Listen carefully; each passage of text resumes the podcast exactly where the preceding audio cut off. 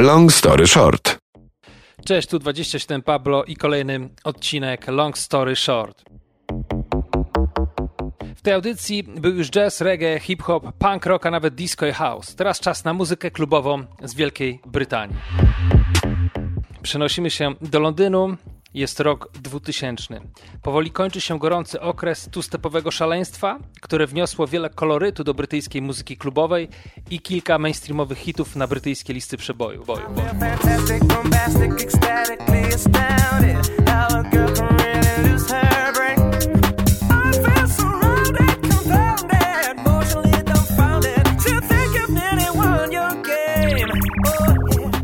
Wpływy R&B odchodzą do lamusa, a coraz bardziej prominentnym stylem staje się zdominowany przez mroczny bas i połamane bity minimalny darkstep.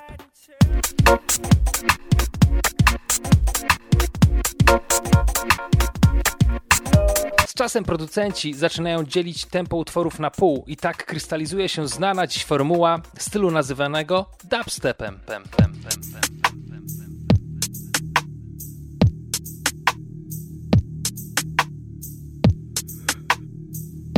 Wolne tempo, około 70 BPM-ów, ciężkie basy, mglista, mroczna atmosfera dominują noce w legendarnym Forward Clubie we wschodnim Londynie.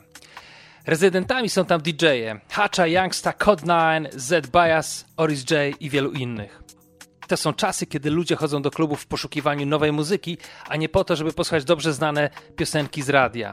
Fantastyczne czasy, w których klub tak jak Forward, mieszczący raptem 400-500 osób, tworzy i kreuje historię nowego gatunku.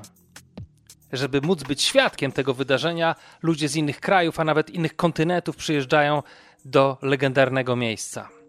Dzisiaj bohaterem opowieści będzie jeden z klasyków dubstep.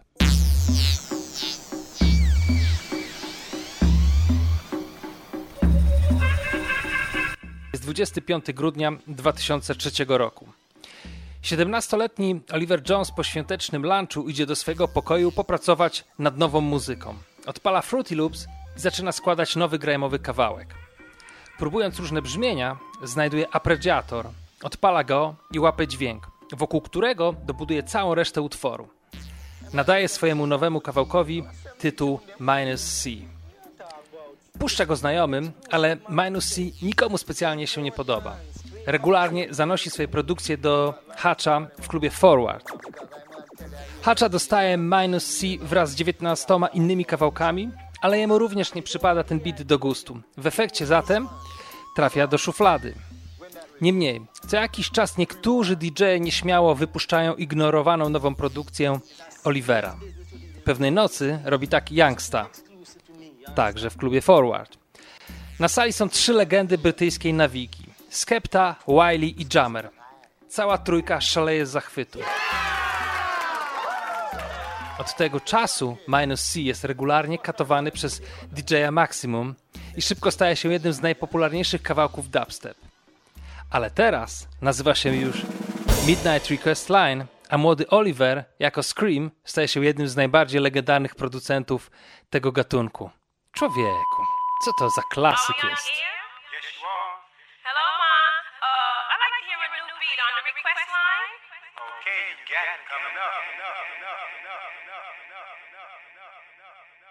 Gdyby Youngsta tamtej konkretnej nocy nie wypuścił tego tuna i nie zobaczył reakcji trzech legendarnych MC, być może ten utwór, który dzisiaj jest klasykiem, leżałby dalej w szufladzie. Jeżeli lubisz brytyjską muzykę klubową z tamtego okresu, koniecznie sprawdź mój podcast 27 Pablo Beats Rhyme and Live. Znajdziesz go na Spotify i innych platformach streamingowych.